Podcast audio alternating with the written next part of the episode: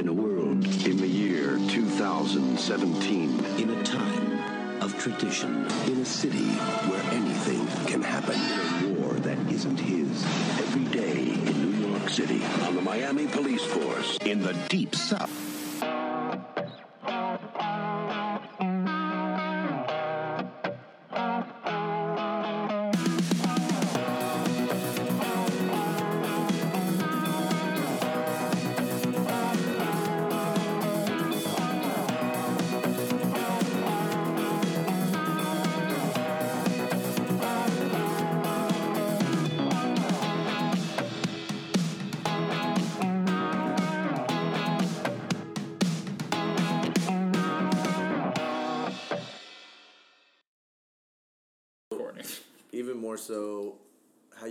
Jobs like corporations weren't even like fully embracing the internet yet, and i was trying to apply to red bull to work uh, from a vcu computer and everything was in austrian like, it was like like they didn't have like a they didn't have like an English. Yeah. I was like e- blind emailing like Austrian emails, be like, I want to work for your digital marketing, like, and that didn't even mean anything in Yeah, 2010. that's amazing. But this was two thousand nine. It was late. It was earlier. So Well, even like thinking now, like the few times since that I've randomly applied to places online, I'll apply to stuff like on like a corporate job online and mm. just think like, this is one of a billion of these that went in here today. Like nothing will ever happened Yeah. to this. but like my first when I worked at Chase, that was just I just filled out the no shit. online app. But again, that was in eleven. Yeah. So Everything's changed. yeah, now. like it seriously was like, it was the Wild West then. It's so weird to think about. All right, let's hit it. Yeah, you get it. Has he has he directed anything? Jesus Christ. Yeah, nothing. Um, Yes. Since train wreck. he did he direct Trainwreck? Mm-hmm. He didn't write it though. Yep. All right.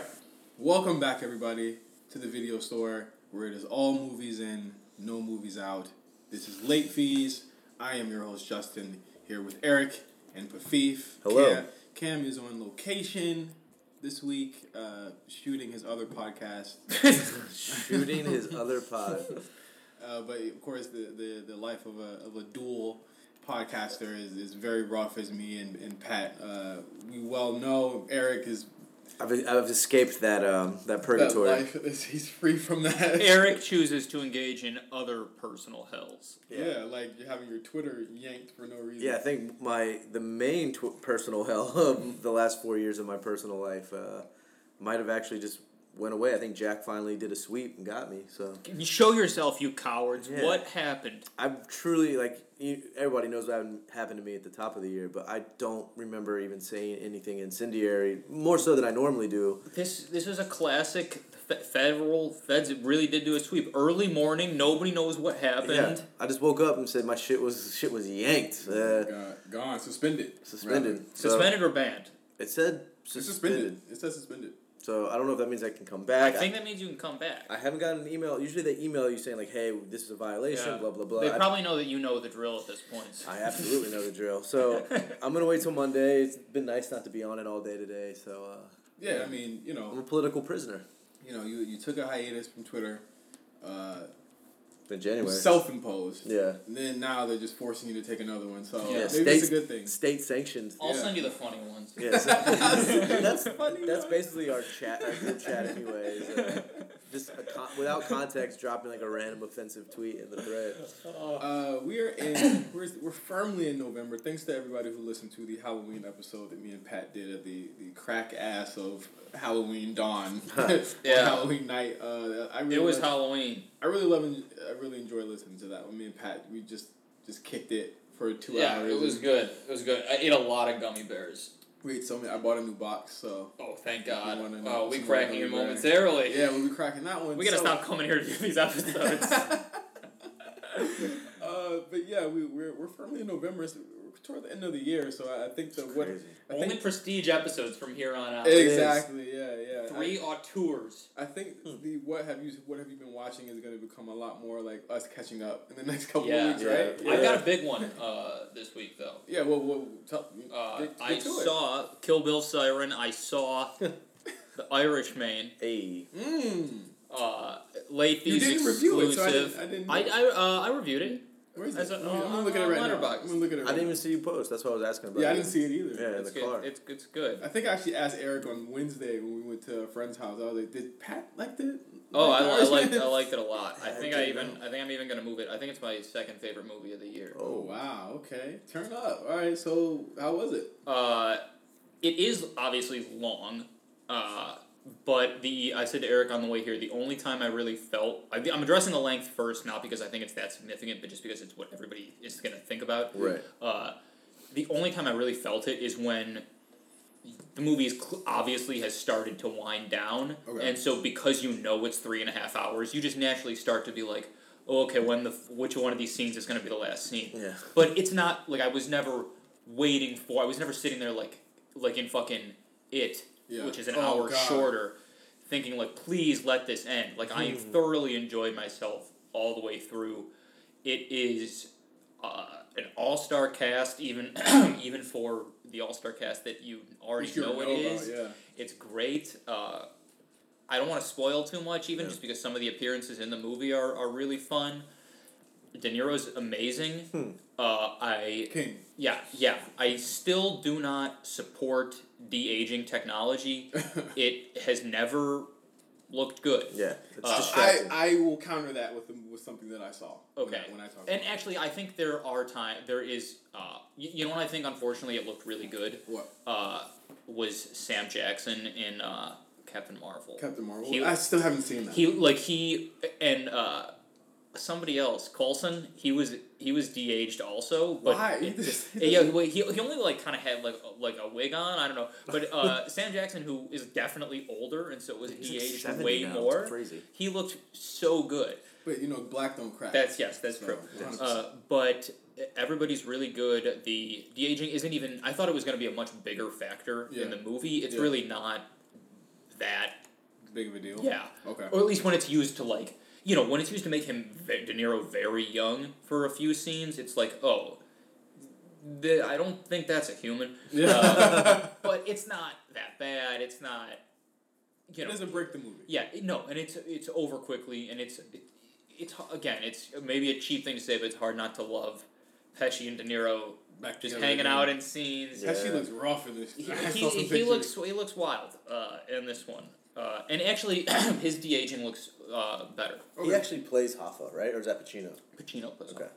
Hoffa. Um, I'll go next. Uh, I saw two really. I mean, you know, obviously I'm off my horror movie binge, so in November I like to kind of like woosah and like come down from watching a movie every single day. So I haven't watched a lot, Yeah. but I did see Dolomite is my name. Okay, have you seen that? Yes. I haven't Really- seen it. Loved it. I've seen like really mixed reviews about it. I also see that a lot of people aren't talking about it, which is kind of insane. It's getting written. I think the Eddie people have had enough like sanses Yeah. to now that we've gotten to the Eddie sans. Yeah. People are like, eh, yeah, whatever. yeah, like, it's like a- Eddie. But like this is a good one. Which is a shame because he. He's- This is a this is an important one. Yeah, he's great, and you know, I, I think I, I wrote this in my review. Like, it's so great. That it was so crazy. That it finally took this long to get the. You know, how Hollywood loves like shit like La La Land. It's like this is a movie about making movies. Yeah, the It's- magic it's- of movie making. Yeah, and it's just like it's so crazy that it took this long for like there to be like a, a black version of the Of type that. of auteur type movies Yeah. that they've been making. You know, for ten years Yeah. at this point, winning all the Oscars. And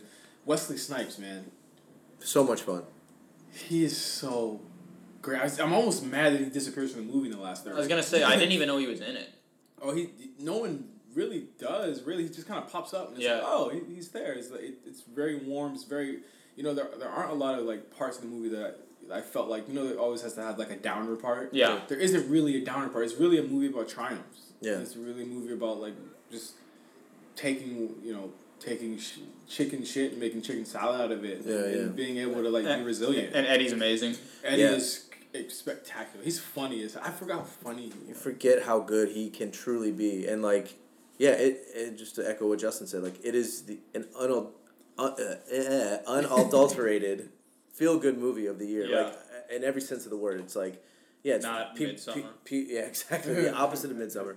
Like the entire movie is people telling Rudy Moore what he can't do and he'll and he won't make it, and just like yeah, through f- sheer gumption and like perseverance, he just like keeps Yeah. making these movies in his way and it's like but the movie itself the movie we're watching of this movie is kind of like shoddy at some point so Yeah. it's like So it's like Rudy Rudy Ray Moore's spirit is like in the actual movie we're watching, Yeah. and it's like this this meta thing happens. But like, I also love that he's like already like Eddie already kind of looks the part age wise Yeah. of how old Rudy It, Ray he, was. it's, it's fan, I mean, other than it being Eddie Murphy, it's Yeah. great casting. I, I, I, I couldn't shake the fact that it's like it's not Rudy Ray. Yeah. I think that's my only bad okay, part here's about the thing. movie. I haven't seen any of the Dolomite movies, and you guys know me. I gotta see like three or four of them bes- before I Watch see the, the movie that's about the Dolomite just watch, movies. just watch the first one. And- I promise you. Okay, Just watch they're not one. good. None of them are good. The first Okay. one's good. yeah, and then you know they're like these like they're like C budget, like Z budget, like black exploitation Yeah. films, and like They're grindhouse movies.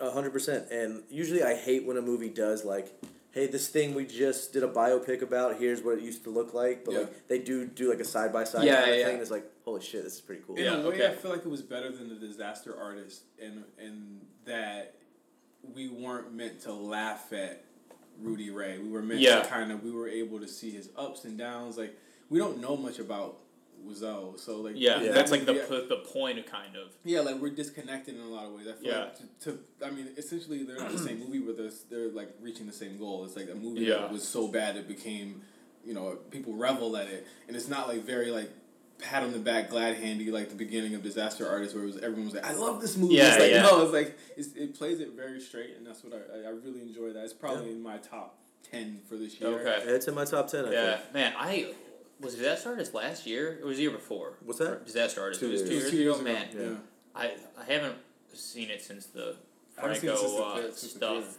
But like I loved it when it came I out. The, absolutely the, loved the, it. the ending scene, uh, when him and Franco are when Franco and Franco. Franco and Franco and the, when they're watching it together in Yeah. the theater, Yeah. In Santa Monica. Uh, yeah. I, w- I was crying in the theater watching it, and Yeah. my parents were there, and they like thought it was a funny movie. But Yeah. when we were walking out, and I was like, "Oh my god!" And they were like, "I don't even." I, I'm gonna start crying talking about it right now. It was moving. But they were they were I was- they were like, "Why are you crying?" I was like, "Well, he did it. Like Yeah. he, he like believed in himself, and he did it. Like it was Yeah. crazy. He's a crazy person." And, Against uh, all odds. But th- like, if it's anything like that, I, I I'm really excited to see it. Is it on demand already? It's on Netflix. It's on Netflix. Yeah, you could go watch. Lit- exactly. You wow. can really okay, go watch yeah, it yeah, tonight. All right. Yeah. Um, I to and watch to Watchmen. counter your de aging comment from earlier, I saw, Yeah, that's Term- I saw you son of a Terminator. God, I I saw forgot about this. Terminator Dark Fate two weeks ago, forgot that even came out. and uh, there's this. There's the first five minutes. There's a de aging of. and This is no spoilers, but they de aged Ed Furlong. They de aged Linda Hamilton and Arnold Schwarzenegger, and they look fucking primo. They look Okay. really good. I heard the effects are pretty solid in this. They're actually. How's the movie? It's fun. It's It's getting ravished. well. Well, I, mean, I think I think you mean I think you mean it's getting ravaged. Rab. What did I say? Ravished. Ravished. If we were getting as, like, it would be like at hundred percent. Yeah, it's as getting far as like, ravished as far as people going out to see it, yeah, I, I think that you know a lot of people are like, this is better. This is the Did best. it, did it not do well? No, it's No, doing it terribly. It's- Oh, it- bad. It's bad. I see how it had a 158 million dollar budget, but I also don't see how they expected anyone to go see it with, with Yeah. like two, like you know not to be like ageist, but like the the, the lead cast are like Yeah. they're over the hill. Al- in Also, all ways. like, they, they are, and like that's kind of the point. But they, it's not like something like, I don't know, uh, Rambo. I mean, Rambo, people Rambo, or or Halloween, where like Yeah. people didn't care that the movies got bad, or like they still really liked it. Like Terminator, since It's Judgment terrible. Day, they've done nothing but run the franchise into the ground over and over again. Yeah. So why, like, they, I Why get it, like them? they got everybody back or whatever, but like too little, too late, right? Yeah, exactly. And I, I think that you know the script is, as Pat would say,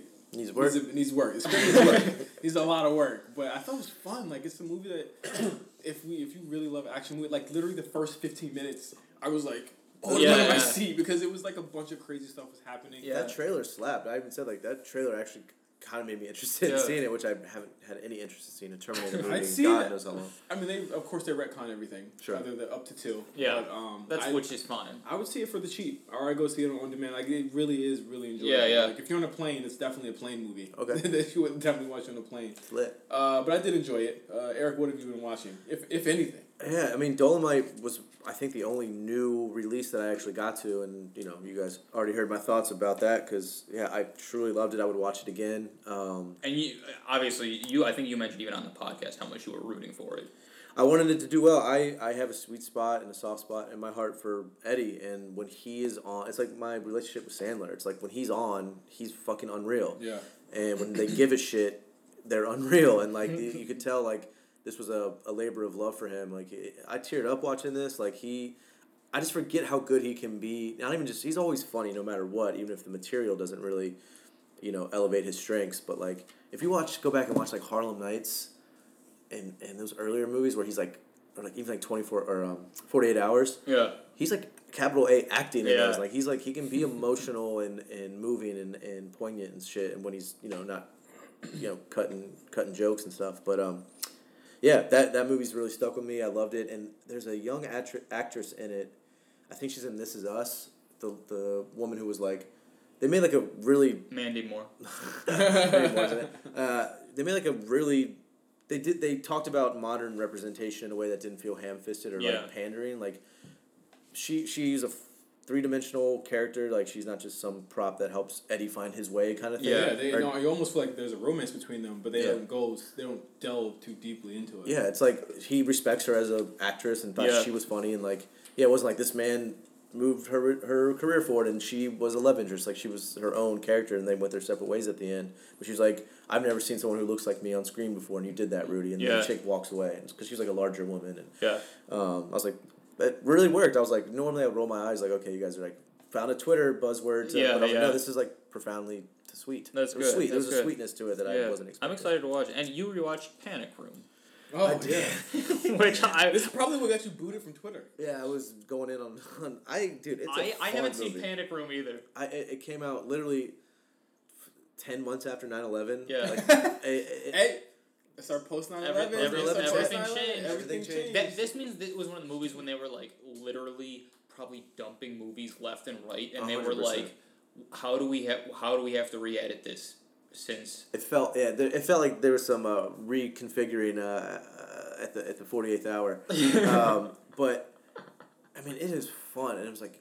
As Pat says, not just that the script needs work. He also has another catchphrase. They don't make movies like this anymore, and it's like, I mean, there's like some post 9-11 security, like the, the the, the, the facade of security after 9-11 kind of allegory or parable there. But it's like just a fun like home invasion movie. Like Dwight Yoakam is in it with a mask on the whole time. Yeah. It's revealed that it's Dwight Yoakam. Jared Leto has cornrows. Like it's like yeah, it's like oh, a- the appropriation. yeah, it's uh, Dwight or not Dwight. Um, uh, Forest Whitaker's in it. and He's like the sensitive bad guy and like the thoughtful bad guy. the idea Young of Kristen Forest Stewart. Whitaker and uh, Jared Leto being on a bad guy team together is so fucking Yeah. funny. And it becomes like and it com- becomes like a Looney Tunes movie, but David Fincher's directing it, so it's like gritty and I like didn't really even know it shot. was a Fincher movie. Yeah, it's It's, like that colors too. The Yeah. color, it's all like grade. piss piss yellow, you know, uh, color uh, palette.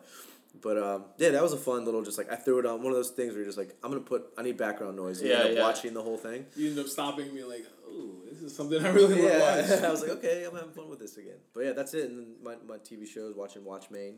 Why- Yeah. hey, should we, gotta do ha- five minutes on that and then get into the We should- main event? we should get to Watchmen next episode because I think this episode that we're gonna play tonight, I heard it was pretty good. Okay. Let's let's get Well- let's let's blow out Watchmen next time because I feel like there's not enough yet for us to talk about other than like The what I- discourse. other than the discourse. Yeah, I feel And- like the everything is still like kind of in.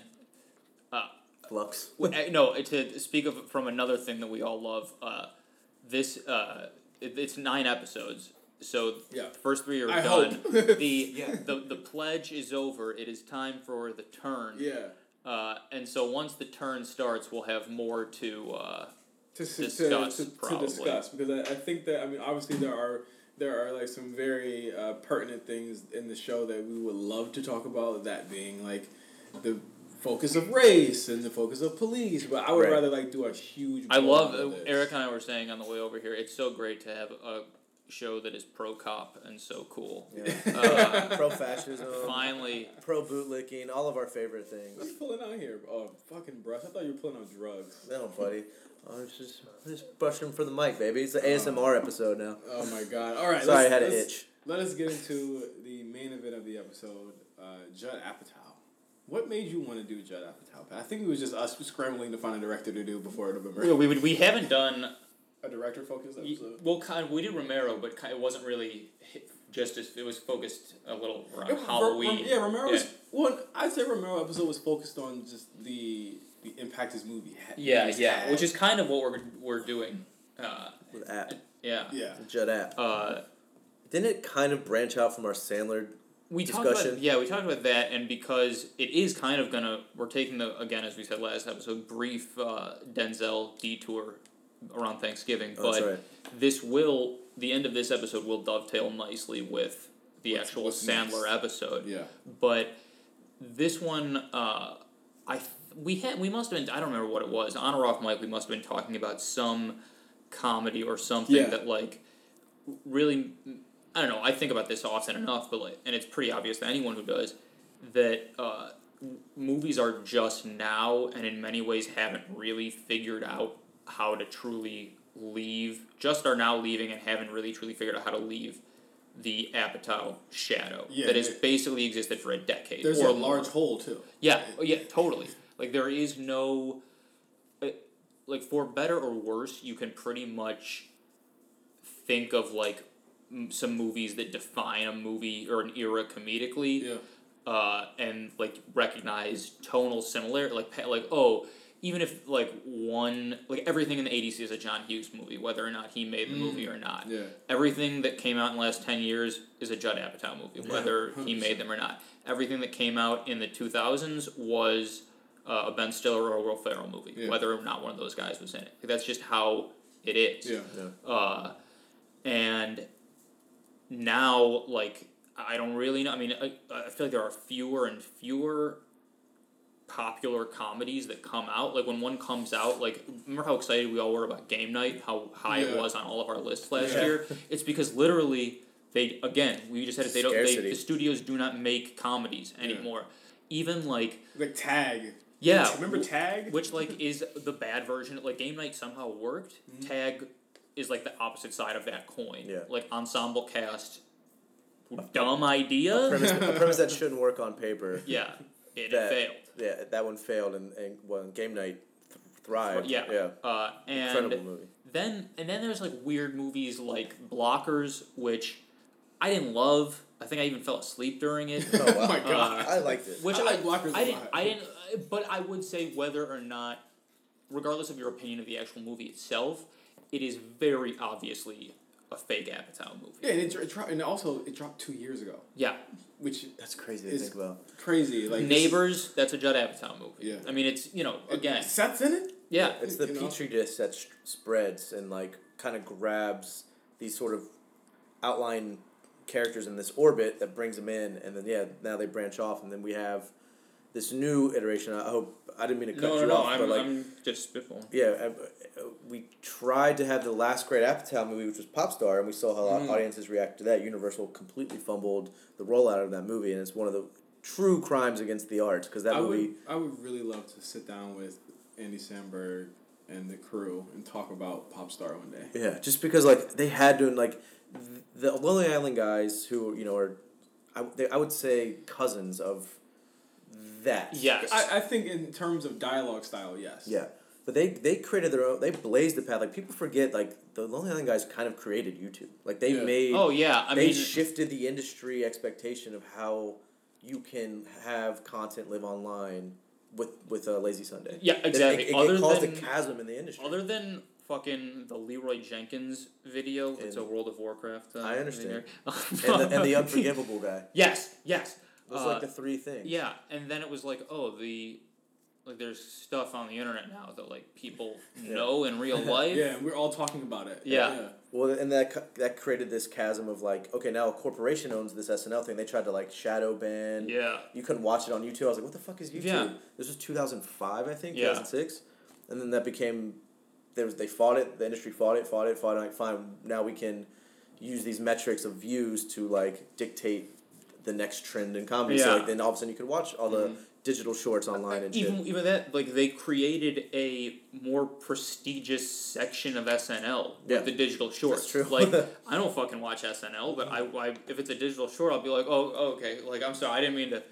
I'll, I will watch it. Whatever you were Yeah. telling me to watch that I didn't want to. Oh, well, I didn't know it was digital short. Yeah. So I mean, Judd Apatow. I mean, what what are some things that we we know as a Judd Apatow movie? I mean, obviously the cast. He's gonna have someone from Jonah Hill to Seth Rogen. Yeah, the farm and- league of talent that Yeah. he created, Uh, which spans, like I said, like it's it was a petri dish that spread very far, and like there's people in the outliers who maybe may not be part of it, but we know like Mindy, Yeah. Mindy Kaling, Yeah. like she was in Forty Year Old Virgin, Yeah. but she's her own power now. But she, Yeah. Romany Malco. yeah, Romany Malco, which like Paul Rudd brought him in because they Yeah. did this like indie French film in like two thousand four that no one saw. So they were pals. And he was like, "Oh, I want to bring him in." I didn't know that. Yeah, it's it's called like the the Chateau. Okay. Um, So it's weird, but that so yeah, that people were like bringing in like the Wet Hot American Summer crew, which was Paul Rudd, met with, yeah, and uh, Judd's Elizabeth actual Smart as yeah, well. the, Elizabeth well. Adam McKay too. Like Yeah, Adam McKay McKay. was like in that orbit too, because Judd, Judd was producing Anchorman, and that became the sensation, and that was like the Will Ferrell era. yeah, and and that, yeah, and that, and that yeah. So he was already like Yeah. he was geared up to be yeah, it was like like a, it was like a snowball falling down a mountain. Yeah. yeah. that became very large, and Apatow was like the top of that Y- crest. Yeah, so I, we're kind of going to. Uh, there's huge fans of this potentially listening. I'm. I've seen Freaks and Geeks. I'm not an expert in it. Haven't seen Undeclared. This is a movie podcast. I'm black. We I didn't have- watch any of those. we- I watched both. we have to that they did contribute a lot to his power, especially in relationships with actors and studios. Yeah. But we aren't really going to talk about either one of those on this episode. It's The only- already going to be long. Yeah, the only one that you need to know from uh, Undeclared is Jay Baruchel. That's where he came into the picture. Okay, that yeah, that's and also another show canceled by 9-11. Not making that up. was it really? Yeah. It, It, it, changed everything. it I keep telling premiered. y'all. It premiered like like September first, and so like the third episode came on. Like, hey, I don't think America really uh, it happened. 9-11 happened. Yeah. And America was like, yeah, like kids playing beer pong probably isn't like people want to see that right now. Yeah, They wanna yeah. see We want- justice. yeah, we want. I want to watch Jack Bauer torture people. yeah, that's So- that's, dude, that's a whole So, other. so he he comes off of that stuff and in. Well, hold on. Before yeah, we yeah, get that, we, yeah. we're talking about the defining characteristics of the general. Yeah, yeah, yeah, yeah. Yeah. So obviously we have the cast. We have the dialogue, which which, is mostly improv. is mostly improv. Also, very much dialogue that I could say.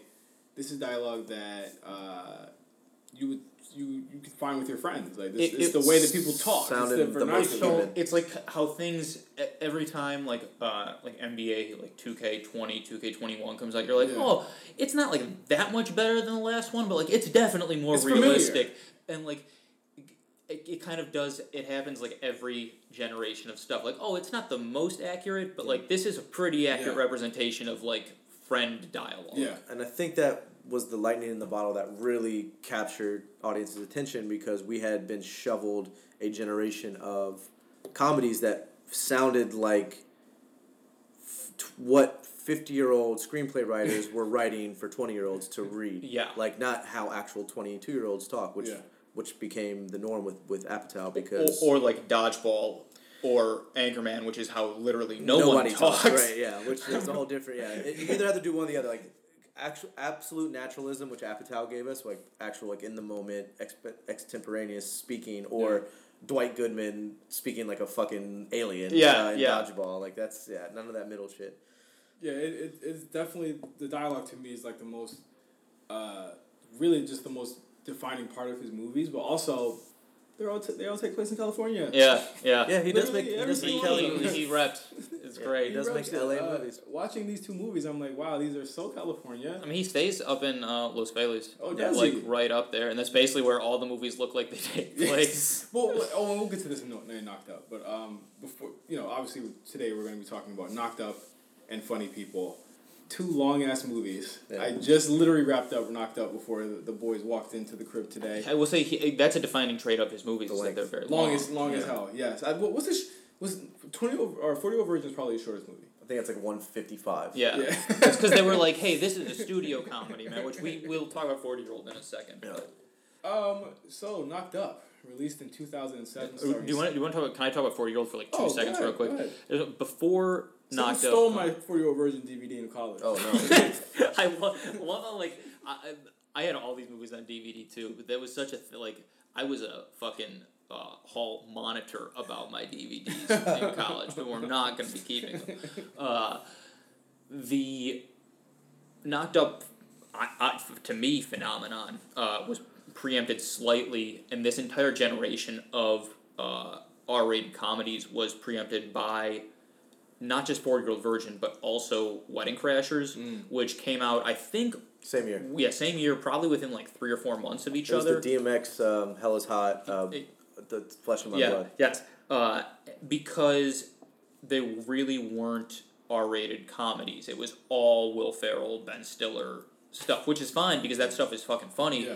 Uh, but this was like, oh, R-rated comedies are back now. Yeah. Uh, and a lot, many of the people from, uh, not Wedding Crashers. That's like kind of a, a that's coming off of really the Stiller stuff and somehow getting an R-rated movie off. And I think Wedding Crashers, while has obviously a pretty icky premise, uh, it does have some fucking amazing comedic moments in it. Uh, and it forty year old uh, existed alongside of that, and you know Rogen's in that, Rudd's in that. Uh, it's kind of a different movie because Carell was already a force, Yeah. which is probably what got the movie made. But I mean, ironically, Knocked Up was set to be the sequel to Forty Year Old Virgin. Oh, With- it was. I mean, you can tell. With Rogen reprising his role Yeah. as a smart tech. and right? spiritually, he kind of does. He's still- it's I still mean, him, yeah. like if they if they'd made him like a, a smart tech guy who lived in the valley with all his friends No one instead of guy. a Canadian guy, Yeah. like it wouldn't really have mattered. But uh, yeah, I, I don't really have much more to say on four year old uh, other than It's a classic. It, it is a classic, and it it as much as I uh, I love Knocked Up as well. Forty year old is the reason again alongside Wedding Crashers that all of these R rated movies even got made in my Exactly. mind. hundred percent. And it was not to And they were must see movies. totally, Sorry, yeah. and not to belabor the point that I wrote about this for Complex. I think in like twenty fifteen, like on the I guess the ten year anniversary of uh forty year old. Jesus. How was I know man, we're getting old. It's freaking me out. Um, how that was also it's, that path sort of like bifurcated with like forty year old virgin sort of cementing this new era of like kind of sweet raunchy comedies where Yeah. like forty year old virgin was I mean um um Wedding Crashers was like very like dick swinging baldy yeah. I'll comedies. argue with that. Watching Knocked Up, I'll argue with the sweetness. You don't think there was of these- I, thought it was like I mean it's like um it was it was the rise of like the beta like it was like a beta male comp like There are, but Yeah, I think they're I, still there are insulting. moments with the the guy. The, there are too fair. many guys Yeah. for it to be. Once you have once you have so many guys in a room, yeah, it's not really Yeah. representational whatsoever. And once you have so many guys in a room, it just starts to get bad no matter what. Yeah. And 100%. forty year old has some moments that are almost like that, like when they're giving him the advice and shit. but they're bad Yes, yeah. and you can. The movie is part of what making the movie sweet represents to an extent is also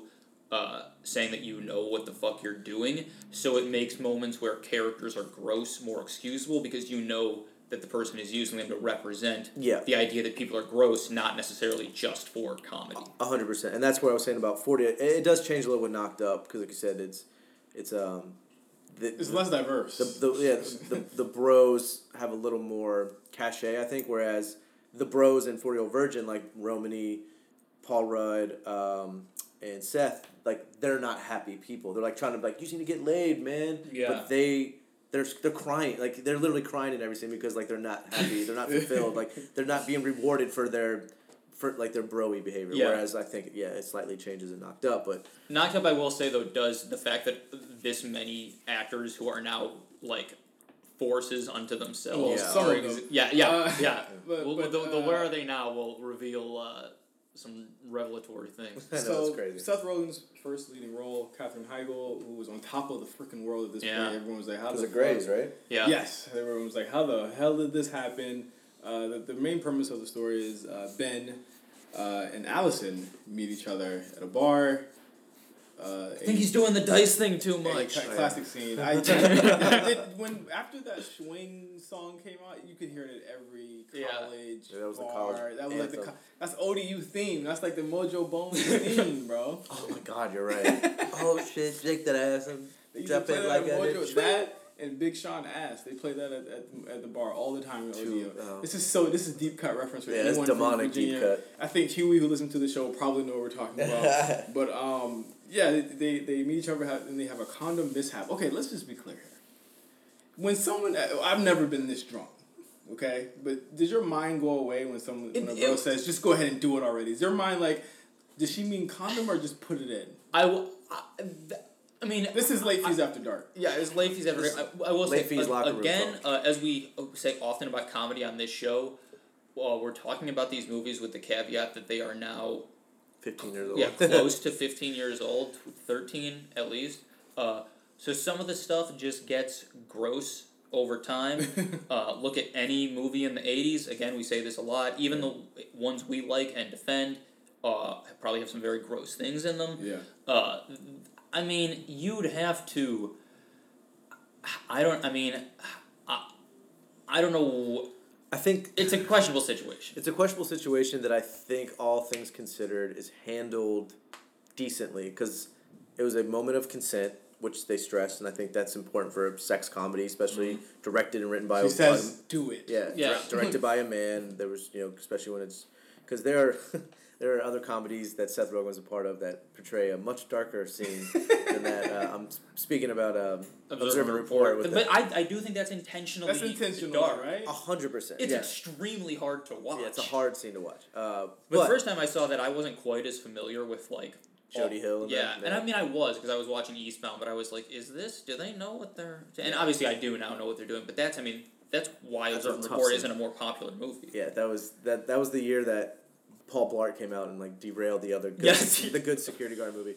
Uh, but I, I think it's handled like if they would have tried to do it any other way, and I don't know how they could have. It would have been even messier. It's so simple. yeah, it's just like um, it, they were communicating, which is good, but there was a miscommunication on both parts. Yeah, it's But not like a mainly Julian on- Assange. That's how it. All, that's how it always happens, right? Yeah, that's that's yeah. how everyone gets as, as pregnant. far as uh, all of yeah, all everything I've seen online, that's how it usually Yeah. goes. So the, the, essentially, it is, is it's kind of like a crash course in relationship one on one, where it's like two people have to meet, they meet each other, and they have a kid, and they have to become, they have to love each other Yeah. in nine months. Yeah, she's night a stand. she's a successful professional. He is an illegal Canadian immigrant uh, With no job. Yeah, with no job, who's living off of like settlement Government- money. yeah, Yeah, government- He got hit by a mail truck. Yeah.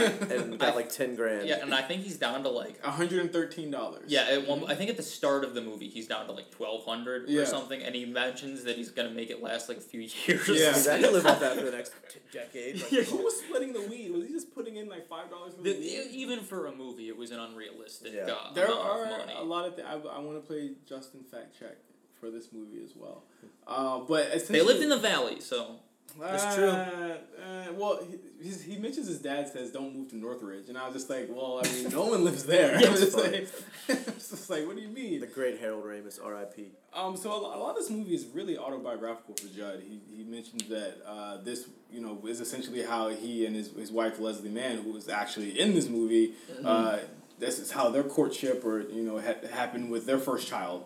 Um, how much did you feel like Judd Apatow's movies kind of like they're all autobiographical in some way, shape, or form? Like, yeah. this one. I mean, he and- thinks and- he thinks Paul Rudd is him. yeah, and like these two movies are literally, you know, Yeah. the movies that we're talking about today are Uh, literally his most they- autobiographical. Well, we're skipping what his truly most autobiographical one, "At Mercy of Ourselves and Everyone Else." This Yeah. is forty yeah, Yeah, Uh, it's hard to justify. because it's basically all this. I mean, th- this is forty is a watchable movie, it's nearly three hours. but it is uh, in you could just watch his other movies Yeah. and get the basically the same stuff. A hundred percent. Um, they become increasingly more autobiographical in all the worst ways, uh, and we get to see like the true like Judd isms of what that means.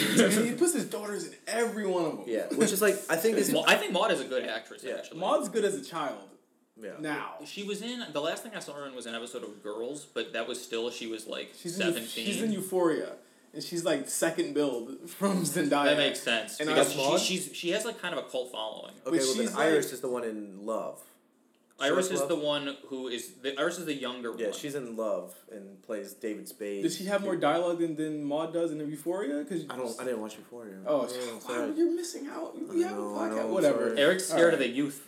Yeah, yeah. I don't, Clearly. I don't want to be reminded. The hell. No, I'll get to it. Um, but we saw that his worst impulses come the more he focused. Like, it was cool that here's a director using his own wife and kids and his own like. I think Leslie's friends. great. Yeah, and she's great in these. But yeah, it becomes a little overindulgent the deeper we get into his his canon. Especially because they're all too a little about 10, 20 minutes too long. Yeah, that's. So where were you guys when this movie first came out?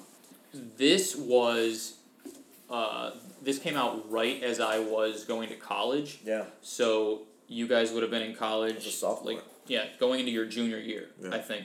Uh, Summer of that. I think. Yes, the summer. Yeah, exactly. Summer before. So, w- not only do we have this amazing moment a couple years before, where Wedding Crashers and Forty Year Old came out at the same time, we have another maybe even more amazing moment when within I believe a month, if not two months, two months if not a month of each other, forty or uh, knocked up and Super Bad came Yeah. out.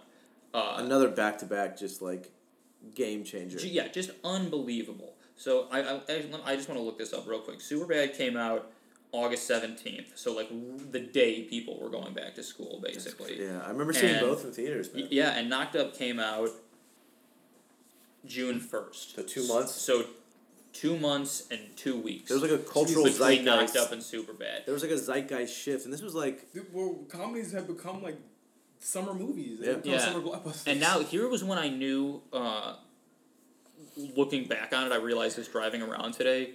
Uh, when I people didn't see a ton of movies in college. I mean, I did. I did. But I I realized that I I was different than most people because I was like oh like me and a couple of my friends uh, were like oh we got to see Superbad like you guys saw Knocked Up right like we have to see this other one like it's obviously gonna be the best fucking movie ever. I thought Superbad was a prequel. I'm not even gonna lie. Yeah, it, it, it, in, in many ways it, it could be. Yeah. Uh, that's because that, that they're all such spiritually intertwined Yeah. movies.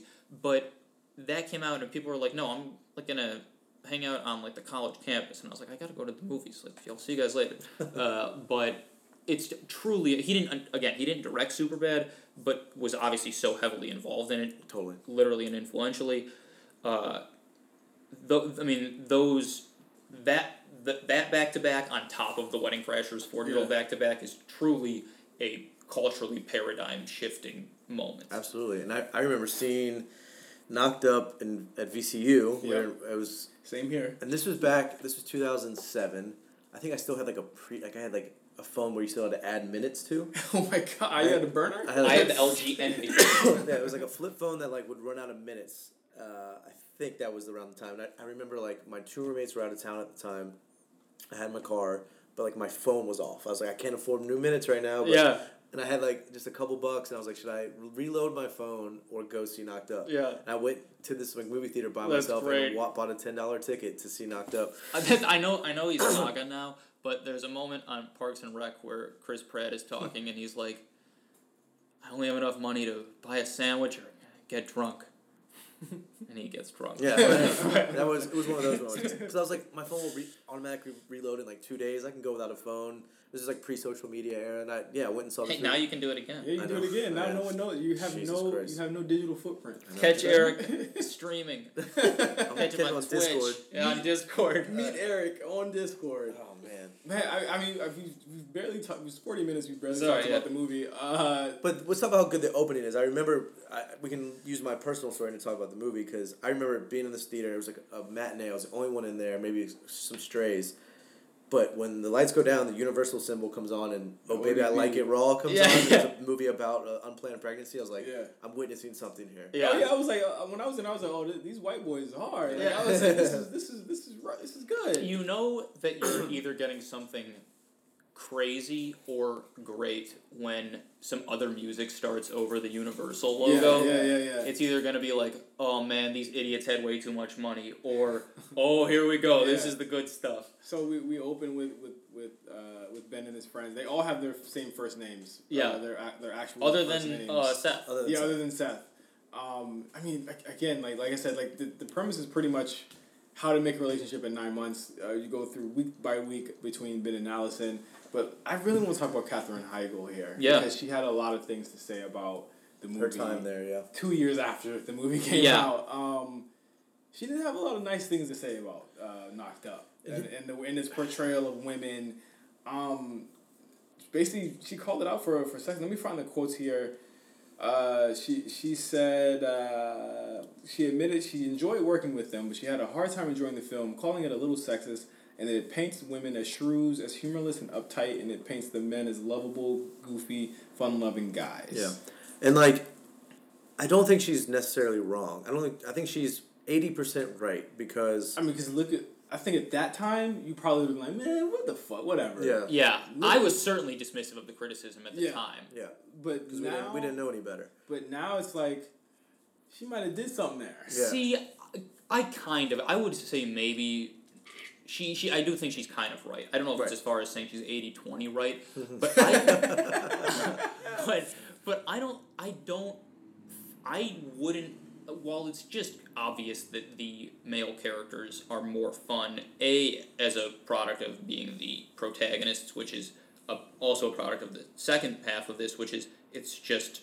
how sexist movies were at the time and still are Yeah. but I think yeah, both things can be true. It's sexist, but also like it goes back to what I was saying about Knocked Up and I mean uh, Forty Year Old Virgin. How the Steve Carell's the, the the the devil's on his shoulder trying to get him laid.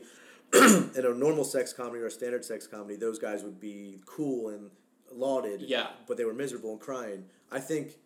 Yeah, the the guys seem more lovable, but they're like slacker losers. Yeah, they're, yeah, I don't think they're cool. Yeah, I don't and think they were I, cool. also don't think that uh, it portrays women as humorless. I think that Leslie Mann and Heigl are both pretty fucking funny They're in like this movie. two of the funniest Well, parts. she of the calls movie. them shrew, and and I think That that might like, be true. And, and it's true, but I don't think that okay. She's right in that they are shrew, but she's also forgetting the fact that like there were reasons why they were acting like that. Yeah. Like, obviously, she's hormonal. Yeah. Obviously, that's that's rough for her, and she even she even explains it as such. And even you know Leslie Mann's character. She's unfulfilled in her marriage, unfulfilled in her life, and that's why Yeah. you know she's acting the way that she acts. Yeah, But sh- every man is a man child. Like, what Paul Rudd's character runs away to play fantasy football or play fantasy baseball, and like, so the men aren't likable either. I, and I can I you know I feel for Katherine Heigl because you know she, besides Leslie Mann, she really was the only.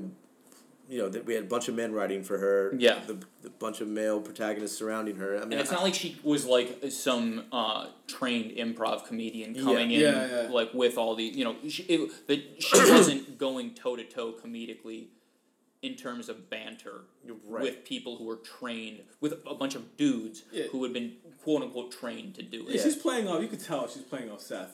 For, Yeah, she's um, trying, But Yeah. I think they have really good chemistry. too. I, mean, the reasons I'm dismissive of the, uh, not dismissive, but the reasons I bump back on her quote isn't because I disagree with all of it, but because I disagree specifically with. I think that the movie wouldn't work without her and Leslie, especially her. I, I think it's an incredibly memorable performance. I, I hate agree. that she didn't have more of a career afterward. well, the thing that's, That's why of her. I follow up with saying, I want. I, I obviously I believe her, and it's you know I'm sure she dealt with some pretty shitty like, like Yeah, I was gonna say locker are- room talk, but are- like are we, I was gonna say like, are we?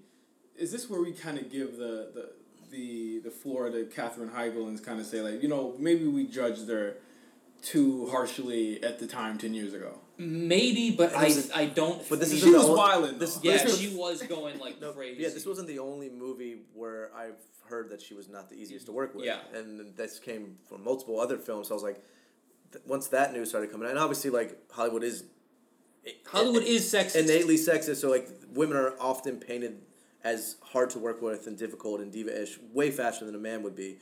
But when like four different films with like four different sort of circles of crew and, and talent are kind of saying the same thing, it was like maybe she was the problem. Yeah, especially I mean she for as for as bad as like TV people often are at crossing over into Hollywood, Yeah. like mainstream movies. She, I, I'm, it's still shocked it didn't happen, even if she was difficult to work with. Yeah, and, and a lot of the, like, the crux of the movie is like it's not even really about Ben. It's about her reaction and, and how she has to change her own life because of what happens. I mean, there's even a scene where he says, you know, this will help you out with your situation. She's like, wait a minute, this isn't my situation. It's our, Our situation. situation. And I was like that. she I, gets like the last. I don't want to say the last laugh, but she is like the moral fiber of this yeah, movie. Yeah, she's in yeah. power. She breaks up with him. Yeah. Yeah, and then really like loves they him. get back together at the end, and like he does like he does get his act together. Like Yeah. he is like living way too ridiculously for like how, how he's supposed to be like what thirty maybe. He's in the 23. movie? 23. He's, he's twenty three in that. Yes, okay, he's 23. not realistic. uh, he could be thirty five. Yeah. Uh, but you know, it's. uh, I, I, I, I, it's upsetting knowing that that is part of her experience, but I don't treat it the same way I treat like Molly Ringwald talking about Yeah. the John Hughes stuff. Like Yeah, I, yeah, I think that would be a false equivalence. Yeah, I, I don't think this is as harsh as the John Hughes stuff. Yeah. I think there are way more glaring uh, issues to me with, with with Knocked Up, and that is that like How many how many like people of color in this movie? No, and even uh, well, I would think about forty year old. Not only uh, did the crew have a black dude, there was an Indian guy working at the Yeah, store, yeah. and he was in a ton of movies at the time. I don't know his name, but he's so fucking Yeah, he was funny. brought up in like Zach like how, how much of this experience is just Judd literally speaking to his own experience and not anyone else's? Like Right. I didn't notice that when I was younger, but now when I'm watching it now, it's like Yeah, movies have changed yeah, so much more drastically. Like the conversation has changed so much that like movies like Knocked Up, they've just it, I think it's aged even worse than Forty Year Old Virgin because like I'm looking at this, I'm like this isn't this isn't even really the experience of, of this anymore. Like you can't even say like ten years down the line like this is. I would show someone and be like, "This is how it used to be." Like, Yeah. no.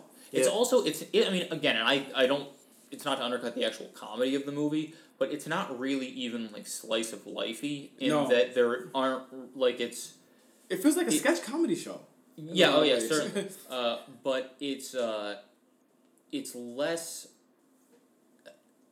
it's it really is about like this process of this like nine month thing Mm-hmm. more so than 40 year old is a, also about a process basically Yeah. Yeah. but uh, is kind of maybe more of a uh, because it is less sketchy i feel like maybe more of a movie Yeah, like all mean, the way They, through they have to thread this this plot for two hours. So there's a bunch of scenes that are not interconnected Yeah. in any way, shape, or form. Like the Vegas trip could have been cut Yeah. down a little bit. yeah like, although it is uh, absolutely hysterical Yeah. the even- shot of them on the uh, the Yeah. mushrooms Or even like the riff, the riff at dinner when they're doing the, the, the Back to the Future gag, and it's just like, okay, this scene ended Yeah. five minutes ago. Yeah. You're still going. Yeah, Like, uh, we, we saw the overindulgence the early in uh, uh as Apatow's weakness. Um, yeah, it's tricky with the representation thing because I, I s- when I watch a movie like that, I'm like, do I want Apatow to try to include race? Like, he, you know what I mean? Like, Yeah. stay in your lane. Like, even if it is white, like, it would be even more cringy if he was just like using token characters to like diversify his cast. Like now in I, I didn't feel like I didn't feel like Romany was token. No, I'm saying it worked then, but like I, I think now there's no excuse to have that white and that male of a cast. Yeah. But like 2006, I, I, you know, or 2007, it's like, it, it was like the same argument I saw around um, the the Beguiled, so Sofia Coppola's movie. They're like, oh yeah yeah yeah like, I don't want someone like that writing a black character. Like it would be worse trying than to speak to that yeah, it's like they, I don't. Yeah, I think we're better off sometimes with white people just staying in their fucking yeah, lane. I will say the movie could probably be remade just swapping one of these cast guys out Swap, for a black uh, actor. Swap I mean, the, the beard guy. Martin like, Starr? Yeah, Yeah. like Yeah. they swap him out. Like he wasn't necessary. Like, and they're going back to this guy. why I don't uh, I don't understand why he was allowed out of the bet. He just said he was allowed out. He shouldn't have been allowed out. Wait, for the pink eye thing. No, when he has to grow when he's growing Oh, the beard. yeah, and yeah, he has the to say that you're the master. Oh yeah, yeah, He goes, if you know how to get out of the bet, man. He goes, Jason, you're the You're master. Jason, Jason Segel. Yeah. yeah. How Another. great, how uh, great is he? He's, he's unreal. great. He's- He's- he's- I, uh, can't amazing believe how fast the milk comes. Yeah, yeah. Him as like a skeevy, like hitting on um, Leslie Mann's character. Craig Robinson cameo. yeah, cra- I mean, only black person in the movie. Yeah, introduction and cam- we got our introduction to Maybe has the most famous line in the movie. I Can't the be rush from having the stress. old, Old pregnant, pregnant bitches, bitches. running around in the club. Well, she called. Well, Charlyne she, Yi's in this movie. She Yeah. calls him the F word. Also. Does she? Yes. Oh, Leslie Mann She calls does. him the Yeah. F with your fe your fe gloves. yeah. There's there's a hard F in this. That was Yeah. This was probably the last movie we saw like a mainstream studio with that. Um, what I what I will say is that even with all of Katherine Heigl's comments and how great she was in the movie, Apatow did strive to create better women characters. I in think his that's true. movies. And Oh, I yeah, think, that- I, I think he did. Certain like like her and Catherine Keener's character in Forty Year Old compared to like Now, or, or compared to now they're they I mean they probably don't look as good. As, I mean they wouldn't co- be up to snuff now. Yeah. But the jump from female characters in comedies two years before these were made, Yeah. like it's like going to the moon. Yeah. Like They were literally just like a, a pair of cleavage on the cover of Yeah. the DVD. Like, yeah, and like uh, Well, that's probably what led him to Lena Dunham. You know, uh, we don't have to talk about wh- what she became, but I think that's he started wanting to see the female perspective more and like Yeah. funding more female and led projects. it, it, it is uh it, it is a female experience and it is incredibly uh, white White. experience. Still very white but and and, upper and crust. for for all of uh, the other uh, Dunham problems,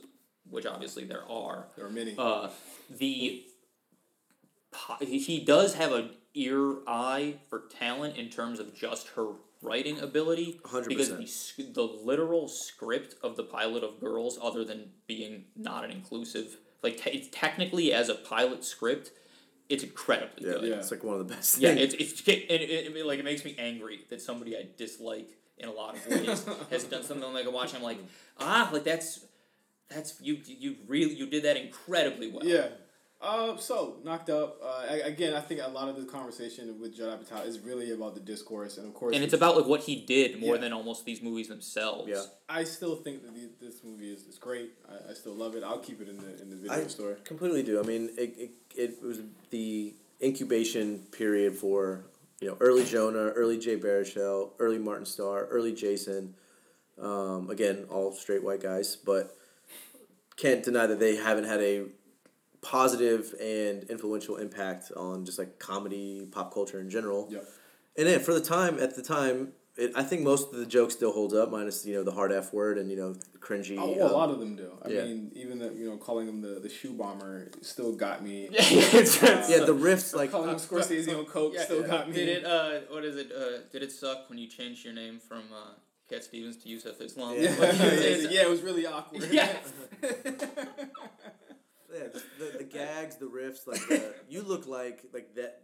Now I'm like it's tiresome, but back yeah, then it but was they like, oh. basically invented it. yeah they Like, literally invented it and got to you know kill it. so. Still, still, my favorite scene is after, and, and again, you don't even see the scene. You don't even see, uh, uh, you don't even see Paul Rudd's, Paul Rudd's character uh, Pete uh, say this to Allison, but or Debbie. He he reveals behind behind the scenes that he told them about uh, Ben doing the shrooms in Vegas. So when he tries to go get back with Allison, she's like, "Nah," because like a lot of that is framed on the fact that he's still up to his old ways. Yeah. And he goes up to him and says, "Hey, like you know, I just walked into a fucking buzzsaw. Fuck you." You, told me like you told you told her I did shrooms in Vegas." And he just like goes off on, on Pete, and then Pete just kind of looks and says, "Happy Happy birthday." birthday. and it was just like it just shows like this is what, what Pete got from that, Yeah. Yeah. from that bro down, and from what, what Ben got from it. It's like Pete's fine now. He Yeah. doesn't need to worry about that. ultimate Rudd Yeah. moment. Uh, this is one of my favorite comedies Yeah, mine ever. Uh, uh, just defines uh, for all of these movies. This is the one. Yeah, I think that And this they- this was they- the opening salvo for the next eight years. and I will come. say the uh, criticism of the representation in the movie is entirely valid. totally. But for what this movie did for Seth Rogen's career and for how conscious he is about representation mm-hmm. in everything he makes, could be worse. Yeah. Yeah, could be way worse. This movie on a thirty million dollar budget made two hundred and twenty million dollars. I mean, Apatow's first two, I think it was similar. Like he became king of the mid-budget comedy, and that saw huge returns. blockbuster. So we come back from the break. We will be talking about Funny People, a movie that I got bars for. man. we'll be right back. Let's on get it. So how's work? Great. How's E? Great. That's awesome. Do you know Vince Vaughn? Have you ever met him? No. I really feel like we get along well. I just, I, I, he seems like a fun guy. He's- I feel like we'd like hang together well. I feel like he'd like me. You know, I'm sure a lot of guys like, ah, I'd like to hang out with that, s-" but I really think he would want to hang out with me. Is like the cool thing. I'm sure he would. Yeah. You look very pretty though, Thanks. by the way. Yeah, I just thought I don't know. I thought maybe it'd be cool to hang out a little bit, and we didn't really get to talk that much last time, so I thought That we didn't. I thought maybe we could just talk and get to know each other better. cool. okay, uh, I'll start. Um, I'm Canadian. Oh, that's from cool. Vancouver. I live here illegally, actually. Don't tell anyone. But um, it works out in my advantage, I think, ultimately, because I don't have to pay any taxes. So financially, that's helpful. Because I don't have a lot of money, you know. I mean, I'm not poor or anything, but I eat a lot of spaghetti. So, um, you know, the web page or whatever is just something that you guys do for fun. Do you have a, a real job? Well, that is our job. Oh, We don't technically get money for the hours we put in, but it is our job. so how do you? How do I pay rent and shit? When I was in high school, I got ran over by a postal truck. Oh my It's kinda- God. Uh-huh. it, it was my foot more than anything. But uh, I got like 14 grand from the British Columbia government. And uh, that really lasted me. I mean, until now. I mean, it's been almost 10 years. I have like 900 bucks left. So that should last me for like, I mean, I'm not a mathematician, but like another two years or some shit, I think. Yeah. So I have something that I really need to tell you. Is kind of why I called you. Here it goes. Um, I'm pregnant. Fuck off. What? What? And we're back on late fees. Uh, prepare to take a hike because you're standing in it. We're about to we're about to talk about funny people 2009 Adam Sandler, Seth Rogen once again, Leslie Mann. It's pretty much a, a, a three person movie here. Uh, 146 minutes. I- It's so That's long. crazy. I hate you guys for making me rewatch this. This is my first time I rewatched it in a decade. Actually, it is the 10 year anniversary of this movie, uh, which That's is crazy. so funny Yeah. how we're, we're coming right back. That's how to it this. goes. So Judd Apatow's on top of the world. He decides for his next movie, literally two years after uh, Knocked Up, to write a movie about his about a, a failing or a, a struggling comedian uh, who learns he has a terminal disease, and he decides to cast his former roommate Adam Sandler in the role. Yeah, epic former roommate What a crazy life Judd Apatow has, right? Crazy. Yeah, I just want to say real quick. After Superbad Knocked Up, he was either produced or wrote Walk Hard, the Dewey Cox story, Drill Bit Taylor, Forgetting Sarah Marshall, Don't Mess with the Zohan, Step Brothers, Pineapple Express, Oof. and unfortunately Year One before Funny People. And Bridesmaids. And then after that, he did Bridesmaids, Get Him to the Greek, This Is 40. I mean, he, He didn't stop working. yeah. yeah. He, A, his a fingerprint, future level. his carbon footprint on comedy is, you know, he, he I, I've, I don't know if soured is the right word, but like he, he as an artist himself, not not not his projects. I I've grown a little uh, resistant to, but um, we can get to that. He's been on top for 10 years. He's on- automatically going to get a little get off my lawn. Yeah, like, that's just what happens. That's a great way to put it. Um, but yeah, thi- I remember seeing not or um this what are we Funny funny people, um, and I thought I had witnessed. The first hour and a half is the absolute masterpiece. It's so funny. It's, Uh, okay, let's get to the crux of the movie. Yeah. So and then it all uh, falls from there. Sandler plays George Simmons. He's a he's a retired comedian who became a movie star. He be, he essentially became an impact. You said it perfectly. He became Adam Sandler. Like, Yeah. he's essentially Adam Sandler Sandler. figure. This movie is a proxy for his career, and that he's doing you know successful but ultimately unfulfilling work. It's like even wealthier than Sandler too, Yeah, by the looks of like the yeah. estate and the blockbusters and shit. super freaking uh, rich. I think he gets leukemia. It's a rare form of leukemia. Yeah, and he has like a, a very small percentage of actually surviving it. Uh, in which case, he actually turns to uh, Ira, who's aspiring. Uh, Stand up. He's essentially who Judd is, and, and again, like this movie, like Judd's movies, he places himself in all of these characters Yeah. Yeah, as, as far as where he's at in life. And Ira is to again, he's the Judd, uh, or essentially he's us, essentially in the movie. Yeah, he's the POV character. which has its problems to me, where it's like. I don't feel as though Ira's character, if he was a real person, would have sat around for any of the stuff that goes on in the second half of this movie. Yeah, it's a little. Uh, well, that's why I've said that it's a Great Gatsby adaptation, more or less, because Ira is Nick and Sandler is Gatsby, and then they go and try to get his old girlfriend back, Yeah. and her new husband doesn't like it, and then they have to like get themselves out of the situation.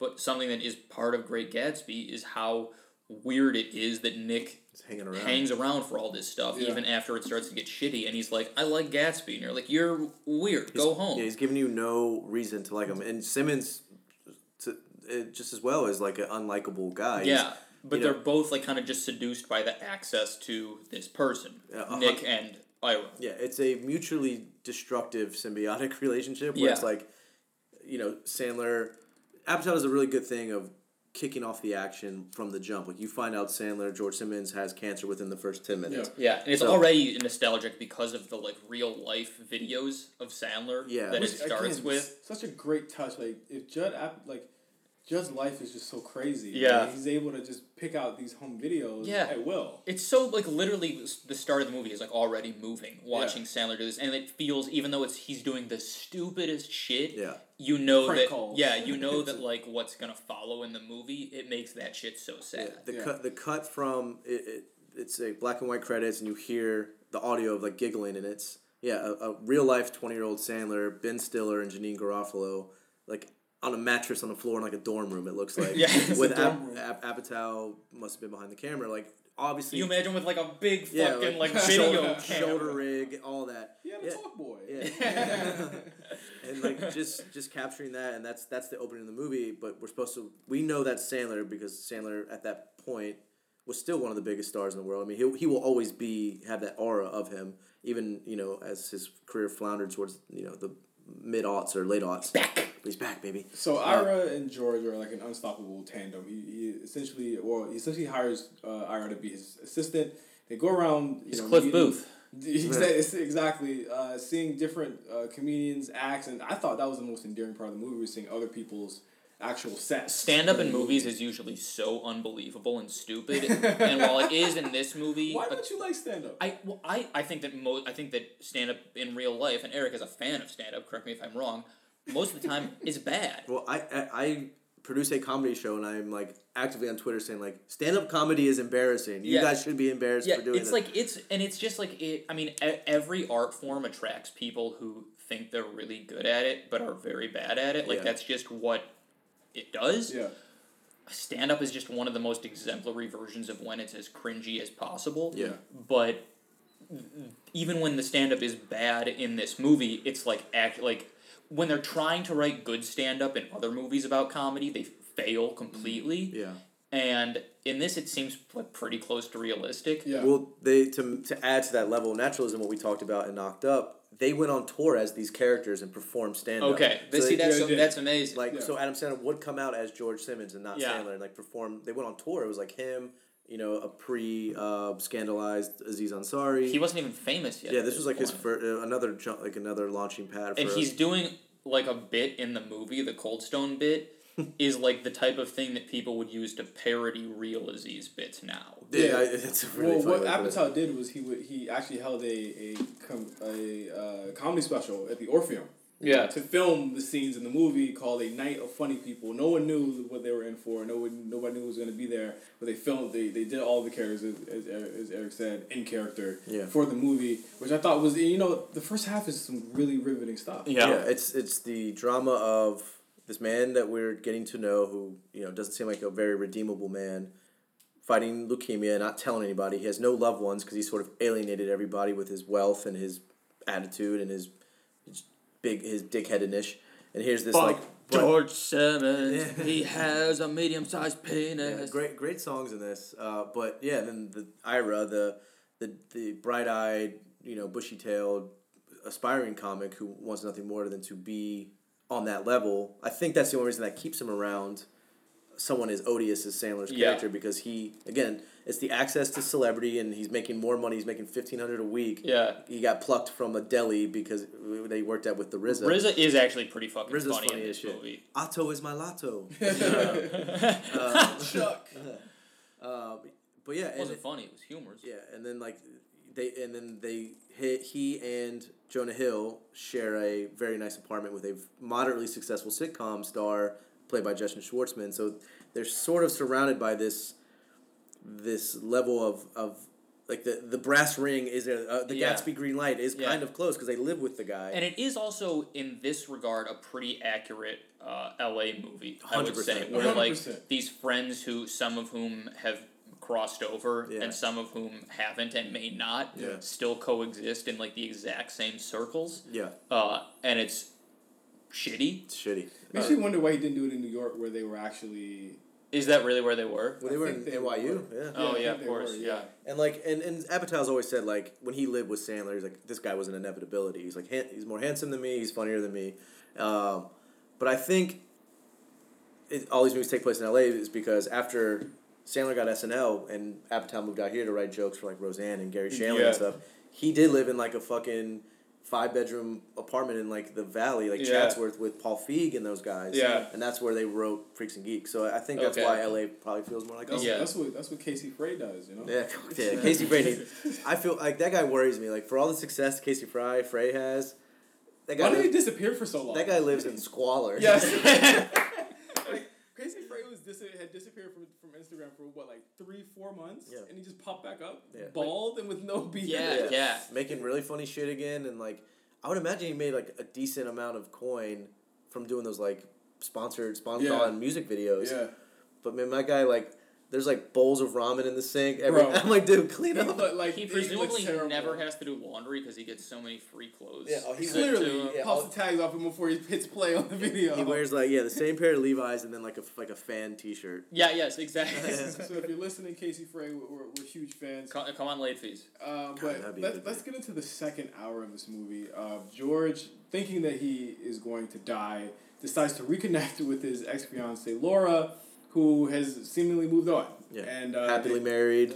they take a trip. Meh, married. Whoa, married. That's true. What Wait. seems like a happy marriage. They take a trip. Uh, after and this is after he finds out that he's in remission also. So Yeah. it's like, you know, I gotta ta- I have to grab life by the horns, I have to get my girl back. They take a trip all the way up to go visit her. There's a very, very long act that comes from this that features Eric Bana, uh, kids, and Ira just basically not being a character for the rest of the movie. Yeah. it, it, it becomes a sizzle reel. I've always said this: a sizzle reel for Leslie Mann's. Like it's like an acting reel for Oh, Leslie and the kids. It's so, so obviously that like, you don't. It's like a. I mean, Pat's read more screenplay, you know, and manuals than I have because Pat actually writes screenplays. But like, there has to be some sort of cardinal rule where it's like, hey.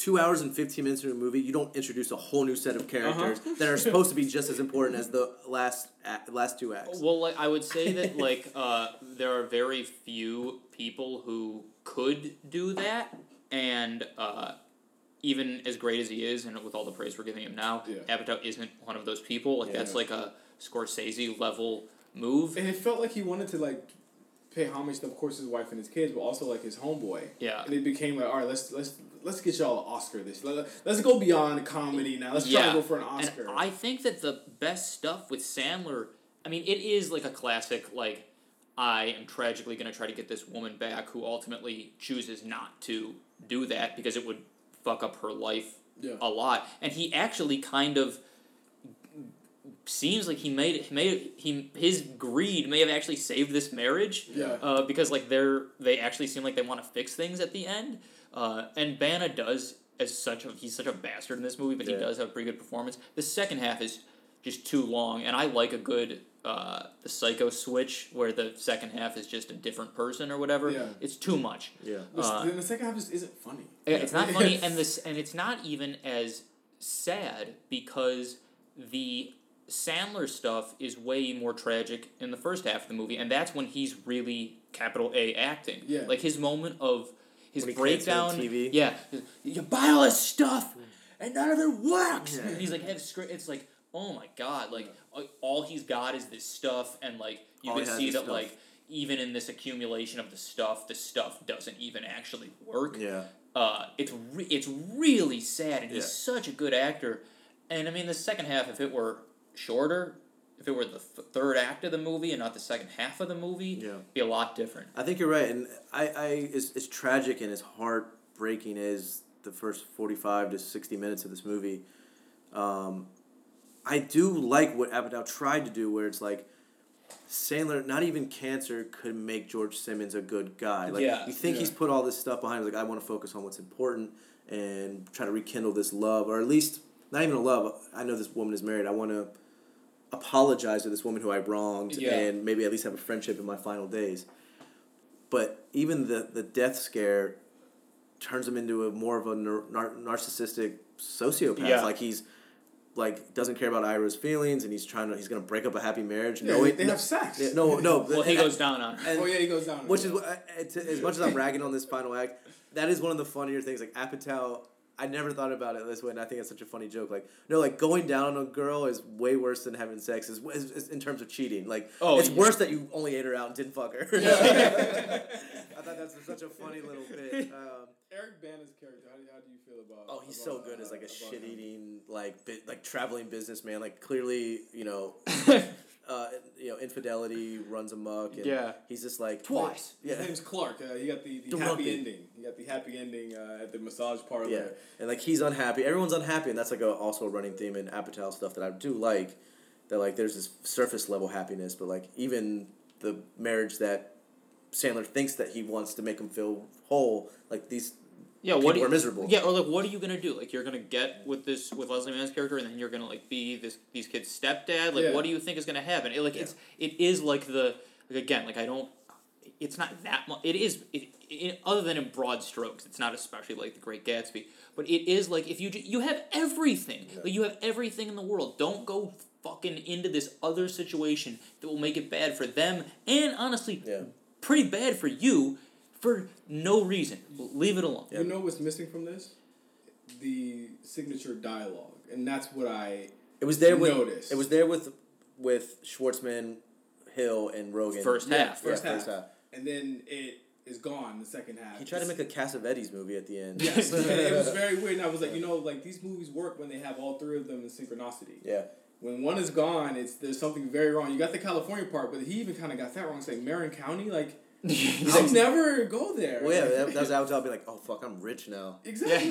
like it's like it's like oh man, we're gonna go to Marin County. That's probably where the seventy million came from. Yeah. Just shooting there. Yeah, alone. yeah. And he shot it all on film, so that film Why? stopped because I mean that was also It was a thing at the time. two thousand nine was where right before it kind of broke into Yeah. digital like fully. Um, But yeah, I, I was not not a fan of this s- movie the second time around. I think that's I- fair. It, it, it drag. It really just drags Yeah. for me. It really drags. Yeah. I, I was bored. as a Sandler piece, it's one of my favorite movies Apatow ever did. It might be like number two for me for Apatow, because the stuff that works is so transcendent. Like, like you said, it's so it's not only hard to recreate stand up on film or TV, but to make it work, but also to be decent, but also that good. Like it's it, it went to a whole Yeah. other level of like, and then like you know now I'd probably roll my eyes at it, but like seeing like those scenes where it's like. Him just going down a line of bar and it's like Sarah Silverman, Dave Attell, the moment Eminem. the moment when Ray Romano has to apologize to Eminem classic. is it's so funny. I thought everybody loved you. Like that's I, lo- I love the Eminem part. I don't give a fuck what his name is. There was a big, there was a big like media firestorm of Eminem being in this movie. That everyone was like, "Oh my god, he's gonna act again!" Because this was like his first acting Yeah. role in Since Eight Mile, And yeah. it was like, no, he's he's playing He's in it for like five minutes. He's doing an incredibly self-aware cameo, Yeah. and that's it. yeah, and like uh, How do you guys feel about the Apatow cameo stuff? He does it a lot. See, it. Uh, here's the thing, and that his dialogue does it too. It makes stuff immediately. It ages it so much faster. Yeah. Yeah. Like even, even stuff with like. Even like if you make a movie with like uh, that in- heavily involves like the president or something, Mm-hmm. like I understand why, just in a narrative way, not in a necessarily moral way, but in a narrative way, why it's always like the president is like just some ambiguous political figure. They're never like an especially political character. I mean, like Right. disaster movies and action movies and stuff. It's because if they were an overtly political character, it might like that's not the point of this movie. They Yeah. would like nail down this movie to something that it isn't intending to be in any way. yeah, And so I think it's some of the cameos are insane and you have to kind of give it up for them, but I think that anything that dates stuff immediately it's a knock is against. yeah. is hard for me to take. yeah. Um, again, I've said this a lot, but like now I would be I would find it so twee and, and obnoxious like this sort of cameo stuff. But back then, it sort of still felt revolutionary, where it's like Yeah. My lizard brain is being activated. Like, oh, I know all these people. Yeah, exactly. Like and and like it goes back to what we talked about with that opening sequence with the home video of Stiller and Sandler and Garofalo, where it's like well, that's where it works. Yeah, it works, and then Apatow to to great effect, like the opening, and then lesser effect, where it kind of creates this sort of meta narrative that's going along with the actual film, where it's like uh, he does this thing where it's like, okay, what what what is semi autobiographical here, and what isn't, and why does that matter? And it's like, oh, I'm watching like a real.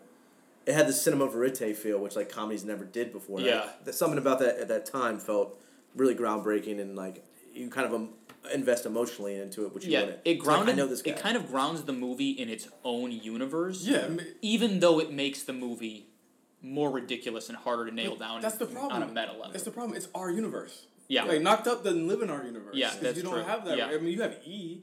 You have Ryan Seacrest. But then you also have Allison being an anchor. That's not our universe. Yeah, That's yeah, not what exactly. We know, you know, Yeah. so it's, it's like That's that's one cameo. The, Yeah. the the George Simmons with all these celebrities is like a very, it's it's almost like kayfabe. Like Yeah. how much of this is just Sandler. Yeah, and or just showbiz. And Yeah. like yeah, the, the the curtain being pulled back, but why? And it's like, yeah, that that part was cool. And then them going on tour and like releasing like Jason Schwartzman is on like a shitty sitcom, but like the attention to detail and the uh, the dedication to making something feel real and the veracity of it of like yeah that five second little shitty sitcom you see Jason Schwartzman on we're gonna create a whole Yeah. hour Yeah. that you can watch on YouTube or, or on the DVD extra of like this being its own universe Where I was like Shout out to Bo. yeah Bo Burnham like uh, uh, his favorite rapper was Eminem and like it's like it all like ties full circle it's uh so that stuff was impressive, but like it, I, when people tell me they don't like this movie, I, I rarely fight them on it, especially the the latter half, which is Yeah, kind of like I don't, I don't particularly like the second half. Second It's a, half, lo- it's a lot. It's just for me, it's like a large mountain to get over. And Yeah. I think coming around to it again, it's like again, I don't relate to any of this. Yeah, I and even if I didn't relate to it and I was just watching it purely as a as a movie standpoint, it's it's not it's toothless to me. It was just like Yeah. I don't like George. Ira's an idiot. Even if he was me and he's supposed to be like the stand-in for me, I'd be gone already. yeah. Well, it was also like a harbinger for things to come, where I think Apatow stopped relating to Ira and started seeing himself in George Simmons. Yeah. 'cause Yeah. His next two movies, or his next movie right after that, This Is Forty, which was like a complete vanity. It's basically Project. if the second half of Funny People were a whole movie. Yeah, it Yeah. going. Where it's like it, it, it, you know dissolves up its own asshole, and he starts making these very bourgeois f- cinema, where it's like oh Comedy, but yeah, art. Yeah. yeah. It's just like oh brother. You're already doing that. But it's like obviously because it's Apatow and he is good inherently at this stuff. That like there are moments that are working. This is forty. Like Yeah, yeah. Paul Rudd is undeniable. Like Yeah. the- Melissa McCarthy makes a cameo that's actually pretty funny and. But then Billy, O- once Billie Joe Armstrong shows up, I'm like, Yeah. what is happening? Yeah, it's over. Oh, Get yeah. out of here. Megan Fox. No, shout out to Megan. Fox though. Yeah, Megan Fox is good in it. Jason Segel like getting horned up for her, and it's like him and Chris, um, that Irish guy, Chris oh, Chris, O'Dowd. Chris, yeah, he's funny. Yeah, he's good. Um, yeah, so it's But yeah, it's it's uh, I it's also the movie where like it was like it went from Apatow makes long movies to this guy's movies are long, man. Like, yeah. Yeah, they, But- it, it got to and it, and it didn't happen long either. I mean, it was like five years Yeah. between all these movies. And, and it could be shorter. Like I love the first half so much. If it ends at, if it ends with Seth Rogen leaning over to Leslie Mann saying, "Oh yeah, by the way, he's cancer free now," then the curtains go up and they do their big concert. If it Yeah. ends there, that's a good. That's a perfect movie. Yeah. Yeah. It's like he learned how to be a little bit better, and he was like, "Okay, I'm gonna start being nicer to people." He made amends with his sister, who he Yeah. didn't talk to, and his, you know, Andy Dick friends and shit like that. I, I sucked my own dick and I spat it into their vaginas. uh, seventy-five million dollar budget, seventy-one million dollars. Yeah, it was a flop. It was like Did it, it flop? It's because it's because the Yeah. runtime Yeah, and also and the marketing. Yeah, it was, marketing didn't know how to market it. Yeah, they probably didn't know what the fuck This to is do. this is forty actually fared a lot better than this. Uh, for thirty-five million dollar budget, it made eighty. Yeah, and it's, I think this is one of first Sandler's first like big mainstream. I mean, he had made like Reign Over Me, which didn't do well, and he made dramas that didn't do well. But the first like Apatow, this was like touted in the media. Like there were big reunions since college. Like yeah. it's gonna be this thing, and yeah, I think people just didn't know what to do with it. Yeah. yeah. Uh, I'm not gonna keep this one. I'm not gonna keep this one. I am just because I think the first ninety minutes is a perfect movie, and but the bad will it generates after ninety one minutes. Yeah. I get Once it. that car goes up that road, I'm like, here we go. Yeah. Here, I, I will say, similarly, I will keep it. I'm sorry. You don't But, have to apologize to me. but, but I will say, of every movie I've ever kept, I probably wouldn't shut another one off at a certain point as quickly as I would with this one. Once they're in the Escalade driving up that hill Yeah. to I'm Eric telling Bana's house, I hit stop. But but seriously, I think the first before that is so fucking good. I rewatched this for the for the pod, and I shit you not the way you said you were crying at the Disaster Artist when they get the movie made. Yeah. And they're at the the Aero Theater or the um, is it the Aero? It's somewhere in Yeah. Santa Monica. Uh, when it cuts from twenty year old Sandler's home video in the beginning of the credits, and then it cuts to present day Sandler, so he's like forty five. Yeah. And that very sad like Neil Young song or Beatles song is Yeah. playing, and he's like. Getting out of bed and the camera follows him. He like looks weathered. I was Yeah. like, and like I like choked up. I was like, this is good, man. I Well, just see- love Sandler. Bro. I know. I mean, that's my that's my that's my white knight. Wow, White Knight. Oh, that's God. why you got. That's why they took you away from Twitter. yeah, that's it. That, that's my Uh, seventh Calvary tweet. So coming up for Judd Apatow, he is back directing after a, after a uh, after. Did you guys watch the Zen Diaries of Garry Shandling? Yeah, I did. It was a I- good. He's he's been making a ton of. Di- he directed Trainwreck, which was a hit for Amy Schumer. Yeah. Uh, suffered the same sort of um, length problem, but you know he didn't write it, so it also Yeah. avoids a lot of those trappings. Yeah. s- But you know it made Bill Hader a leading man, so I can't be too mad at it. love that movie. Yeah. Um, yeah, I think we saw it. We saw it together. Yeah. Right. Um, but yeah, he threw his weight behind a bunch of documentaries, whether he was producing them or directing, which was the Garry Shandling thing, which he had. He that was like his his his mentor. Like he Yeah. was writing jokes for him. R.I.P.. since- Yeah, King. well, he, he's back in the director's chair next year, June. Uh, untitled, but Pete Davidson uh, is supposed to be an autobiographical movie Why? for Pete Davidson. He is not an important figure in comedy. He got How has this happened? Because of fucking Because Agent sixty nine, Dan Crenshaw? Is that how Pete Davidson became relevant? I don't get because it. Because Ariana Grande. Oh, yeah, I liked for- him. I forgot Like they that, dated yeah. and that was it. And Yeah. that, that is why he got to be. He was not even showing up on SNL sketches because he's woefully unfunny. Sorry, bud. But but once the and then now I I mean I can go on a tear about it. Okay, well, then let's let's not He- kill he- Pete Davidson. No one needs a Pete Davidson biopic. Yeah. Let's be He real. wrote, uh, he wrote it with uh, with Pete, so I hope that He you wrote it for Pete. Right. Probably. Uh, uh, no That's truer what- words have been spoken. That's what's the next for Judd Apatow. I think you know he's still a legend. Yeah. You Oh, know, I mean, he he he he he changed comedy for the better, and he probably did that better than almost anybody else. 100%. Like, comedy is generally more uh, accepting and forward thinking, and just the scripts are better because of what he's done. I I think that's a great way to encapsulate at least his lasting impression and lasting marks on this. Yeah. he's still fairly young. He's early fifties. He's gonna be around for a while. We'll see how this Pete Davidson thing does, but like. I mean, we'll, we're gonna see the fucking movie. I know. I'm, I'm hoping it comes full circle where he does get in a groove of like, he can make some sort of like Hal Ashby kind of comedies, like quiet, quirky things with like a 45 year old Seth Rogen. That's Yeah, scary yeah. to think about. Um, Well, it's crazy to think about how, I mean, Seth Rogen, how powerful he is in entertainment now. Yeah. I mean, based he- off these movies. Yeah, I mean, a, a lot of these people, like Segel, briefly had a real moment in the sun with Forgetting Sarah Marshall, and then uh, the Muppets, and Jonah Hill obviously is in Scorsese movies and Yeah, like two-time Capital I Oscar important now. Uh, I honestly think everyone is like, but you forget Segel. I always forget that Segel seems like a, such a us thing. Like he's our special guy. Yeah. But he was on fucking How I Met Your Mother. Like that's Yeah. Seinfeld. oh, that's a You know what I yeah, mean? So yeah. he made- Uh, I, I keep thinking like, oh, he went away, but he made network money for he made ten network money years. for ten and, years, Yeah, and then he did came back depressed, like all these other movies. Yeah, and yeah. like he rich forever. He made, he made the, the David Foster Wallace movie 'cause he's Yeah. like, I feel empty, and then he went to rehab because he was drinking. He was like, Yeah, I woke up one morning, I was surrounded by like tw- 24 bottles of rose. He's only thirty nine. yeah. he So- looks older than thirty nine. Uh, Uh, so, but I mean, yeah. Sorry. No. so next episode, uh, we are doing Sandler. I thought we were doing Denzel. We're doing next. Denzel then. And San- or, and then Sandler because Uncut Gems comes out in Oh yeah, December. yeah, yeah, yeah, yeah. We're gonna come back to Sandler. This is just like a brief touch on Sandler. We're gonna do Denzel. Uh, I really want to. I really want to talk about an Equalizer, one of the Equalizer movies. It will with come up. What are, did we decide? We the, did not the decide what movies we're we gonna gonna do. do Training Day? I mean, Do you want to do Training It's not that good of a movie. Yeah, It's it's- like, I mean, it's awesome, but it's for him. Yeah, yeah. it is like insane. Like that's the one that I mean, he's great in it. and It's insane that he got finally got his long overdue Oscar for. But I mean, I mean, I, I think we should do like one of his Ricky- Spike his Spike movies, and then like a mid on like Man on Fire kind of thing, We should do um. like Mo Money or uh, Mo Money, Mo Better Blues, or, okay, how heavy do you want to go? Do you want to go Mo Better Blues or, or Malcolm. or Malcolm? I think we should do Malcolm. I'll do. I, I, I have to watch. I, the last You've time. never seen no, Malcolm X? last time we said it, we said I have to watch it for Yeah. the show at some point. Strap so- in for two hundred and two minutes. I was so, gonna say it's the it's the Denzel's version of The Irishman. Yeah, here you Yeah, go. Two I think and two we should do brother. like a hang and watch together. Let's do it. Yeah. Let's, let's do No, it. totally. Uh, so we're gonna do Malcolm X, and we're gonna figure out the second movie. I really think it should be Equalizer two. It's his most recent movie. The Book of Eli. Just kidding. It's the Book of Eli is unwatchable. it's so bad. We'll figure it out by Yeah. next Yeah. time. We'll see you guys in two weeks. Remember the Titans.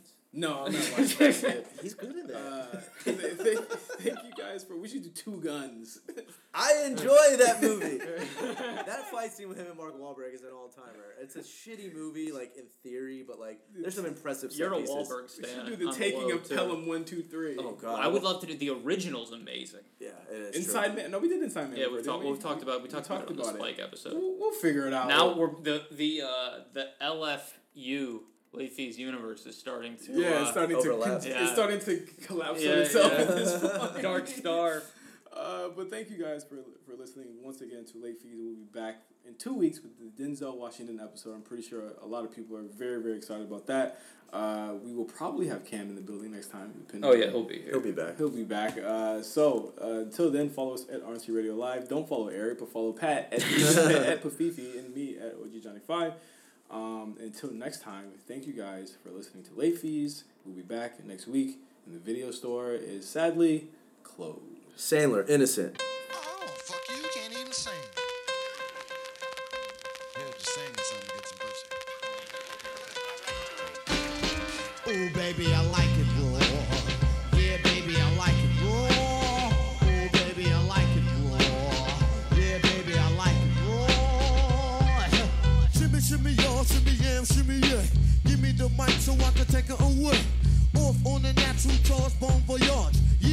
Home of the Dodger Brooklyn squad. Wu Tang killer, hubby's on the swarm. Rain on your college ass disco dorm. For you to even touch my skill, you gotta go to one killer B, and he ain't gonna kill now. Chop that down, pass it all around. Lyrics get hard, quick cement to the ground. For an EMC in any 52 states, I get psycho. Killer Norman Bates, my producer slam. My flow is like bam, jump on stage, and then I did that. Baby, I like it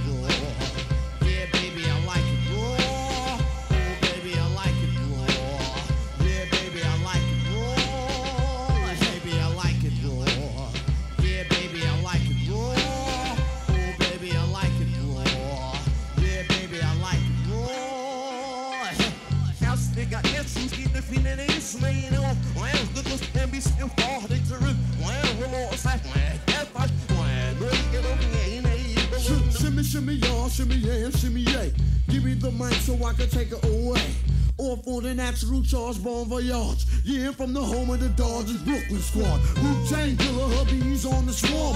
Rain on your college ass, disco dorm. But you didn't even touch my skill. You gotta go to one killer B, and he ain't kill now. Drop that down, pass all around. Lyrics get hard, quick cement to the ground. For any MC in any 52 states, I get psycho, killer, Norman Bates. My producer slam, was like bam, jump on stage and then I did